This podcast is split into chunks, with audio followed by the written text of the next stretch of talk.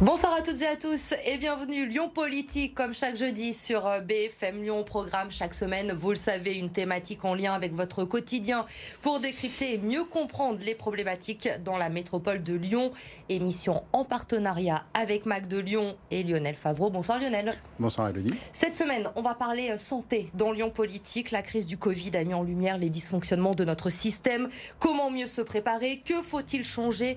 La pandémie peut-elle nous servir à changer les politique. Pour répondre à nos questions ce soir, l'ancien maire de Lyon, mais aussi chirurgien urologue et fondateur de l'Institut pour la santé et les territoires, est notre invité. Bonsoir, Georges Kepenekian. Bonsoir. Vous venez de sortir Hippocrate et les territoires perspectives pour la santé globale avec Vincent Aubel et Samuel Bosque aux éditions Lobe. On va en parler de ce livre dans un instant. Mais d'abord, hier, le gouvernement a révélé les conclusions d'une étude menée par Jean-François Delfrécy, le président du conseil scientifique.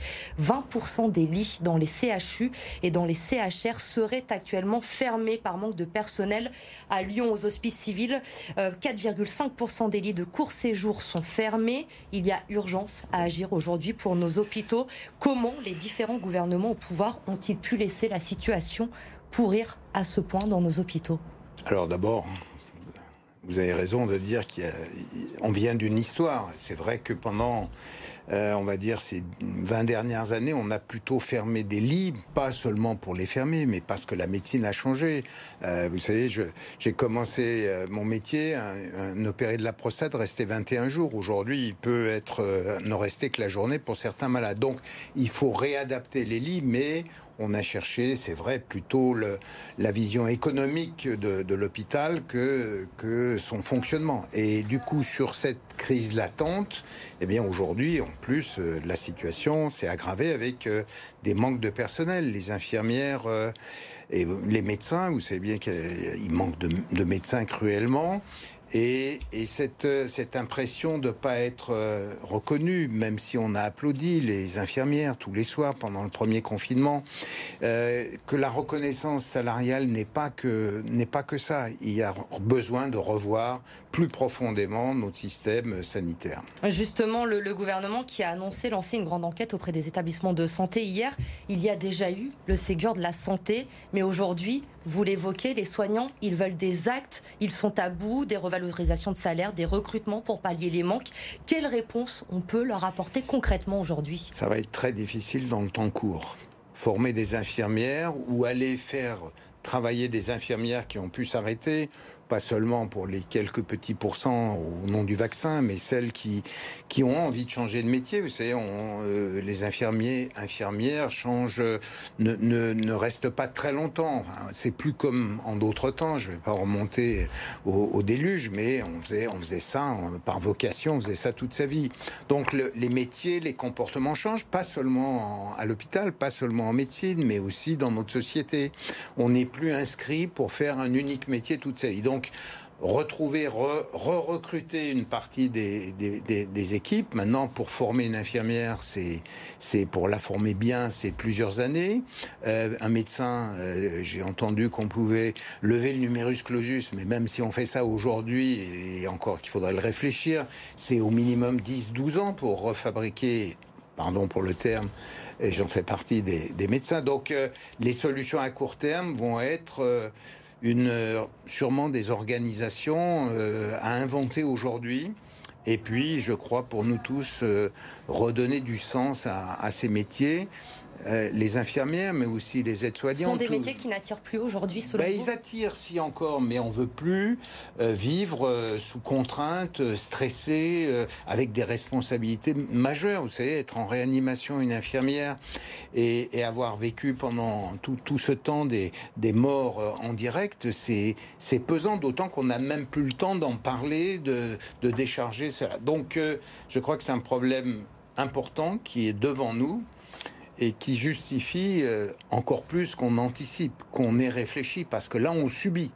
On ne fait que subir. D'où l'idée de, penser notre, la santé comme une nouvelle manière, une nouvelle globalité qu'il faut prendre en compte. Et les soignants aujourd'hui, ils sont à bout. On a rencontré cette semaine justement Shaiba Janssen.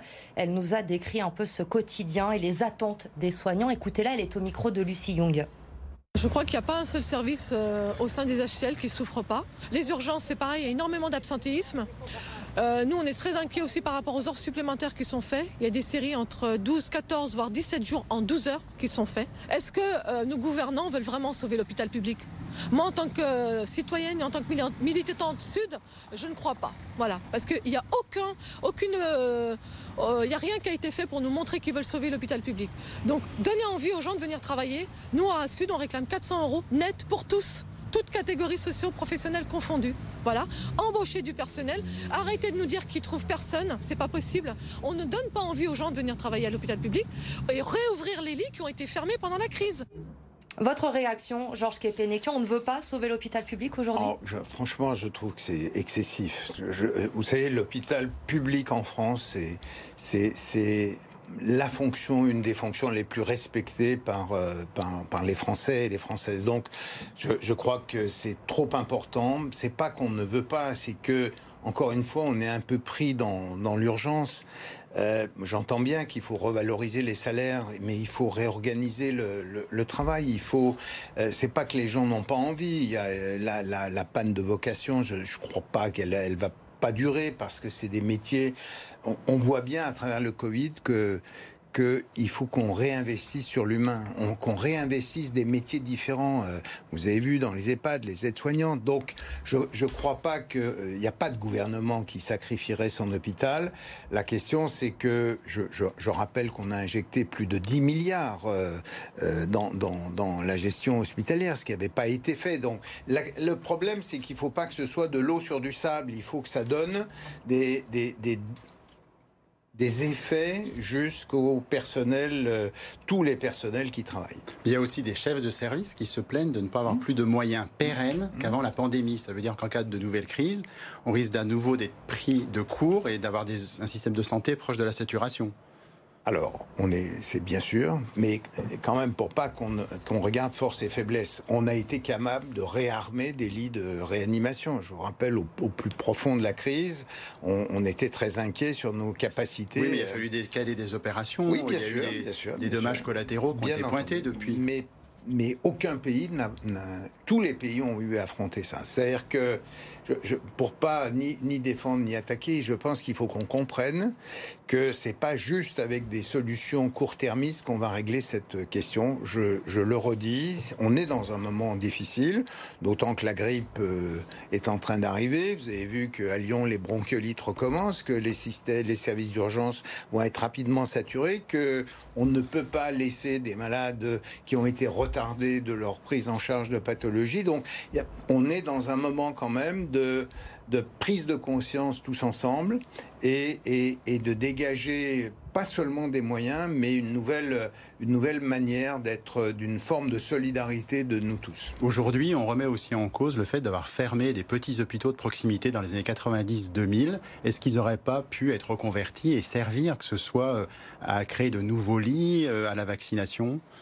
Oui, oui, sûrement, sûrement qu'on a fermé des, des lieux, mais encore une fois, vous ne pouvez plus faire de la médecine comme avant. On ne fait plus de dispensaires. Aujourd'hui, quelqu'un qui est hospitalisé, même dans un petit hôpital, a besoin d'avoir un plateau technique minimal pour pouvoir euh, faire face. Donc On ça, avec le recul, c'était une bonne décision. Ben, ni, je, peux discuter de la manière dont ça a été fait, hein, dans la coordination. Il y a beaucoup d'élus locaux qui sont mobilisés à l'époque. Oui, bien entendu. Mais vous voyez, euh, je, je, pourrais avoir participé en amont euh, dans, dans, ces réflexions des, des services de chirurgie. Euh, je ne veux pas citer des noms, mais il y avait des villes euh, ciblées ou, des, des, maternités où on faisait seulement 200 accouchements par an, c'est-à-dire pas un par jour. Donc un, un, un accouchement, c'est un, un, geste banal, mais quand il tourne vinaigre, c'est quelques secondes, quelques minutes. Et si vous n'avez pas une équipe qui est entraînée pour, pour prendre en charge ça, ça, ça va très vite. Et puis vous allez bloquer euh, des médecins, des anesthésistes, des, des, des puéricultrices euh, et, qui vont faire quelques accouchements euh, par Donc, semaine. Il y avait un besoin de rationaliser. Donc, euh, il y a un besoin de réorganiser encore et de voir comment euh, la, la, réponse. Je suis, je plaide pour le local, mais il ne faut pas que le local devienne le localisme. Alors, dans votre livre, justement, Hippocrate et les territoires perspectives pour la santé de global, vous vous interrogez sur euh, ce monde d'après-Covid, ce qu'il faut en tirer, comment repenser les choses. Avant de détailler euh, votre livre, peut-être pour les personnes qui nous regardent ce soir, la santé globale, ça peut paraître un terme un petit peu obscur. Qu'entendez-vous quand vous parlez de santé globale c'est le clin d'œil, c'est Hippocrate. C'est qu'à ce moment-là, on ne dissociait pas le soin et parce qu'on n'avait pas beaucoup de moyens, et, la santé, la prévention, parce que la meilleure santé, c'est celle qui évite qu'on soit malade. Donc la santé globale est un, est un concept qui se développe depuis quelques années, qui, qui au fond est, cette vision euh, pas seulement du soin, mais euh, pour reprendre la formule de l'OMS de 1946, un état de bien-être physique, mental et social, et que la, la santé ne se résume pas à l'absence de maladie ou d'infirmité. Donc c'est de dire qu'aujourd'hui euh, cette santé, elle doit concerner les humains, mais elle concerne aussi l'animal, euh, absolument nécessairement, et l'environnement. C'est l'homme dans sa globalité qui doit être pris en charge, et pris en charge très tôt. Pour faire très court, c'est comment j'introduis de la prévention dans toutes les politiques de santé pour que euh, plus de personnes, plus de citoyens évitent de tomber malades. Vous savez, on, on, je vais prendre un, exemple, on calcule la longévité. Hein, la France est plutôt dans le peloton de tête euh, européen et dans, dans, le monde, euh, pour les femmes et pour les hommes, les femmes un peu plus que les hommes, je vous rappelle. Mais il y a un nouveau critère aujourd'hui, c'est de, de regarder comment on, vieillit en, bonne santé, c'est-à-dire sans, sans trouble de santé. Et les Suédois, par exemple, nous prennent 10 ans dans la vue. Donc ça veut dire que en, en pensant la politique, et c'est pas seulement, euh, encore une fois, la santé, c'est du travail, c'est les inégalités sociales, parce que je rappelle ici que entre les, les, plus bas revenus et les plus hauts revenus, il y a 13 ans d'écart d'espérance de vie dans notre pays. Donc les inégalités sociales, la manière de penser la ville, la manière de l'urbaniser, la manière, la mobilité, euh, la qualité des logements, la, le, le bien-être, euh, et, et, je Alors, dirais, c'est tout ça, la santé globale. C'est l'idée que vous développez dans ce livre, au mieux prévenir parfois que guérir, et vous faites référence à euh, l'environnement sain. On, relevant aussi un autre chiffre, c'est que 40% de différentes maladies seraient dues à l'environnement, puisqu'on pointe souvent le comportement des Bien gens. Est-ce que c'est dans la lignée de votre campagne électorale municipale de 2020 que vous aviez aspiré Respiron, vous avez appelé Respiron? Est-ce que ça veut dire que c'est un document, un, un, une préoccupation que vous avez depuis de longues années parce que vous avez vu sur vos malades les conséquences de cet environnement malsain? Bien sûr, c'est, on, on, je me coupe pas, je me saucissonne pas tout ça. Euh, je n'avais pas imaginé que ce travail collectif, je, le rappelle, hein, c'est que depuis 18 mois, on s'est réunis à plusieurs, euh, on est allé chercher aussi, parce que c'est éminemment pluridisciplinaire, on est allé chercher des auteurs, je les citerai tout à l'heure, parce qu'il faut les citer. Donc c'est bien entendu cette vision très ancienne, mes maîtres m'ont formé à ça. Mieux vaut dénouer un problème de santé par la parole que par un geste chirurgical.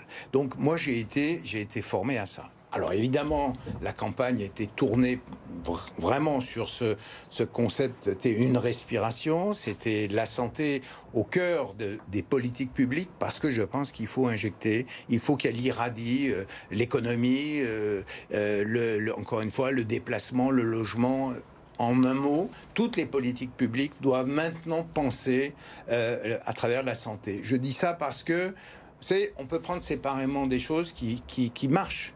Mais il y, a un vieux principe, c'est que des sous-ensembles optimaux ne forment pas toujours un ensemble optimal. Ça a l'air abscon ce que je vous dis, mais que c'est pas en juxtaposant des morceaux, il faut re euh, considérer l'ensemble. Et vous l'avez euh, expliqué, la ville a donc un rôle essentiel à jouer pour vous. En 2050, ce chiffre, deux tiers de la population vivra en ville. Vous expliquez qu'il faut donc la repenser, notamment en termes d'urbanisme, de mobilité. Ça veut dire quoi? Il faut construire différemment, moins de voitures, plus de transports en commun, moins de pollution? Alors, il vous a pas échappé que c'est Hippocrate et les territoires, c'est de considérer que le territoire, ne, euh, il y a des endroits où la ville ou une grande métropole, on va prendre euh, notre métropole qui regroupe 1 400 000 habitants, est une échelle euh, intéressante pour penser les politiques de santé. Mais toutes les villes ne peuvent pas toutes seules. une ville de 50 000 habitants, même si elle a un rôle à jouer, doit aussi raisonner avec avec son bassin de vie. C'est pour ça que les territoires limites administratives des territoires ne sont pas adaptées à ça. Euh, même la métropole, vous savez bien qu'elle a une couronne de, gens qui vont, qui viennent. Il y a 200 000 personnes qui entrent aujourd'hui dans Lyon. Euh, donc, c'est pas, les nuages ne s'arrêtent pas juste à la frontière de Lyon. Donc, encore une fois, c'est de penser nos mobilités, nos manières de vivre, euh, nos manières de pratiquer des activités physiques, nos manières de manger. Mais là encore, vous allez buter tout de suite sur si on veut faire ça, il faut que tout le monde monte en même temps. C'est-à-dire, euh, il y, y, a des endroits, des populations pour qui aujourd'hui, cinq fruits et légumes, c'est bien qu'on l'écrive et qu'on le montre à la télé mais ça entre pas dans les schémas. Donc c'est un changement profond de culture et il faut que tous les acteurs concernés euh, se, mettent en mouvement pour euh, entraîner, convaincre ça, vous comprenez bien que ça recouvre des, politiques environnementales aujourd'hui. On ne pourra pas faire des îlots de, euh, performants tout seul si on n'embarque pas euh, la majorité des citoyens. Mais ça peut paraître paradoxal d'associer dans votre livre ville et santé, parce que souvent on associe ville et pollution, et c'est plutôt la campagne verdoyante qu'associée à la bonne santé. L'un de vos auteurs que vous citez parle même de villes euh, qui ont la réputation d'être pathogènes. Oui.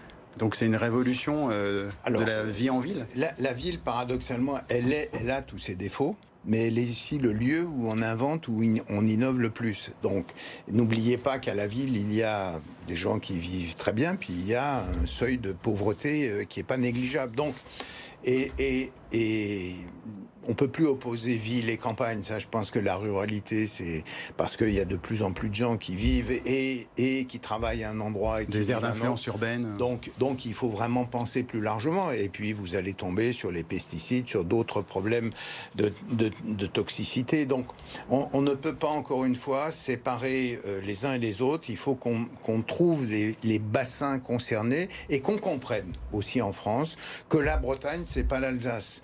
Euh, que l'Aquitaine, c'est pas PACA. En fonction de leur activité industrielle, agricole. Et, et, puis des, des, cultures locales. Donc c'est pour ça que les acteurs dans les territoires doivent s'approprier, bien entendu, autour de l'architecture d'un État euh, qui, propose, hein, vous savez, qu'il y a une, une, stratégie de santé nationale 2017-2022. Alors je vous assure, ce document, il faut qu'on personne ne le lit, évidemment. Enfin, je Mais du coup, vous réclamez plus de décentralisation ah, en termes de santé avec ce livre Bien entendu. Vous dites alors pas de localisme, il faudrait donner plus de pouvoir quand même en termes de santé. Absolument, et des responsabilités que les acteurs de des territoires ont prises.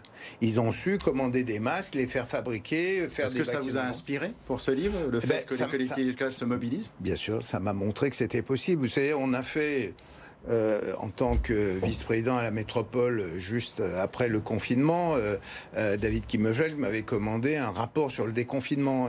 On, a, travaillé avec 40 personnes qui ont été auditionnées, aussi bien la Chambre d'industrie que le SAMU, que l'éducation nationale, que les, les, les médecins libéraux, que les infirmières libérales. On a, et on s'est rendu compte et je, crois que j'ai encore des contacts avec beaucoup, que quand vous mettez tous, tous les acteurs potentiels de ces sujets autour d'une table, mais vous avez, vous avez de, un potentiel phénoménal. La question, c'est que on a pris l'habitude d'abord de l'hospitalocentrisme, de penser que tout doit revenir, et on a commencé par ça, et c'est important, bien entendu, mais on voit bien, encore une fois, que pour l'hôpital aura aussi de plus en plus un rôle de promotion de la santé. Avec le recul, vous avez le sentiment que tous les élus locaux... Euh, euh, Laurent Vauquier, euh, David Kimmelfeld et les successeurs écologistes de Kimmelfeld et de, vous-même ont fait le job? Alors, je, pense je, je, vais pas. La région n'a pas tout à fait les mêmes, le même rôle qu'une que, que, ville ou qu'une métropole. Je, pense que pour eux, et je ne fais pas de, discours politique là, je, pense que aborder la question uniquement par, euh, on va dire, l'écologie pour faire court, euh, pour euh, éradier tous les problèmes, ne, me paraît pas uniquement la bonne. Vous voyez bien que je parle forcément d'environnement, parce qu'on ne peut pas la dissocier de la bonne santé, mais je, je vous savez, dans le, je sais plus laquelle enquête là, les Français mettaient après le pouvoir d'achat, après la sécurité, euh, mettaient là, en gros la santé en troisième ou quatrième position. C'est une préoccupation majeure des Français. Et, et s'il y a aujourd'hui des débats sur les vaccins, c'est peut-être parce qu'on n'a pas su expliquer que cette verticalité, qu'on n'a pas su aller auprès des gens, même s'il y a un petit noyau historique depuis Pasteur de, en France d'antivax. Mais, mais fondamentalement, je pense que les gens il faut qu'on leur explique d'une autre manière. Et là, comme ça nous concerne d'abord individuellement, et c'est d'expliquer qu'il ne suffit pas que moi je sois en bonne santé, si ma bonne santé, elle doit rejaillir et elle, dépend aussi de celle du collectif. Et pour moi, c'est une, nouvelle manière de faire société. C'est une manière... Euh, comment dire, on, a usé nos systèmes, on, a, on, est devenu individualiste, moi je, euh, et, les débats sur... Euh, la leçon de la pandémie, c'est qu'on était un seul monde. Ah ben alors, je rajouterais un monde, et c'est Alain Mérieux a fait un chapitre dans ce livre sur sa, vision monde. Euh, vous voyez, 3 ou 4% aujourd'hui de vaccinés en Afrique, euh, ben, je peux vous dire que c'est une bombe à retardement. Euh, c'est bien, l'OMS vient de lancer là, aujourd'hui ou hier, un appel pour dire attention, tous les, partout, le nombre de, de, patients Covid est en train d'augmenter. Donc, c'est bien cette vision monde que l'on a. Et je, si vous me permettez, euh, associé au même endroit un architecte comme Dominique Perrault, associé à un économiste comme Patrick Artus, associé Thierry de la Tour d'Arthez de Seb qui, qui fait aujourd'hui euh, de l'innovation, associé à un, professeur qui s'occupe des territoires, associé Franck Chauvin qui est le président de la Haute Autorité de Santé Publique, euh, associé la directrice de l'Institut du, Centre international de, de, recherche sur le cancer. Michel Bocuse, qui était... Donc ça, c'est les auteurs de votre livre Oui, tous. Non, mais je veux dire, rassembler au même endroit des gens qui ont des visions et un regard euh, de là où ils sont.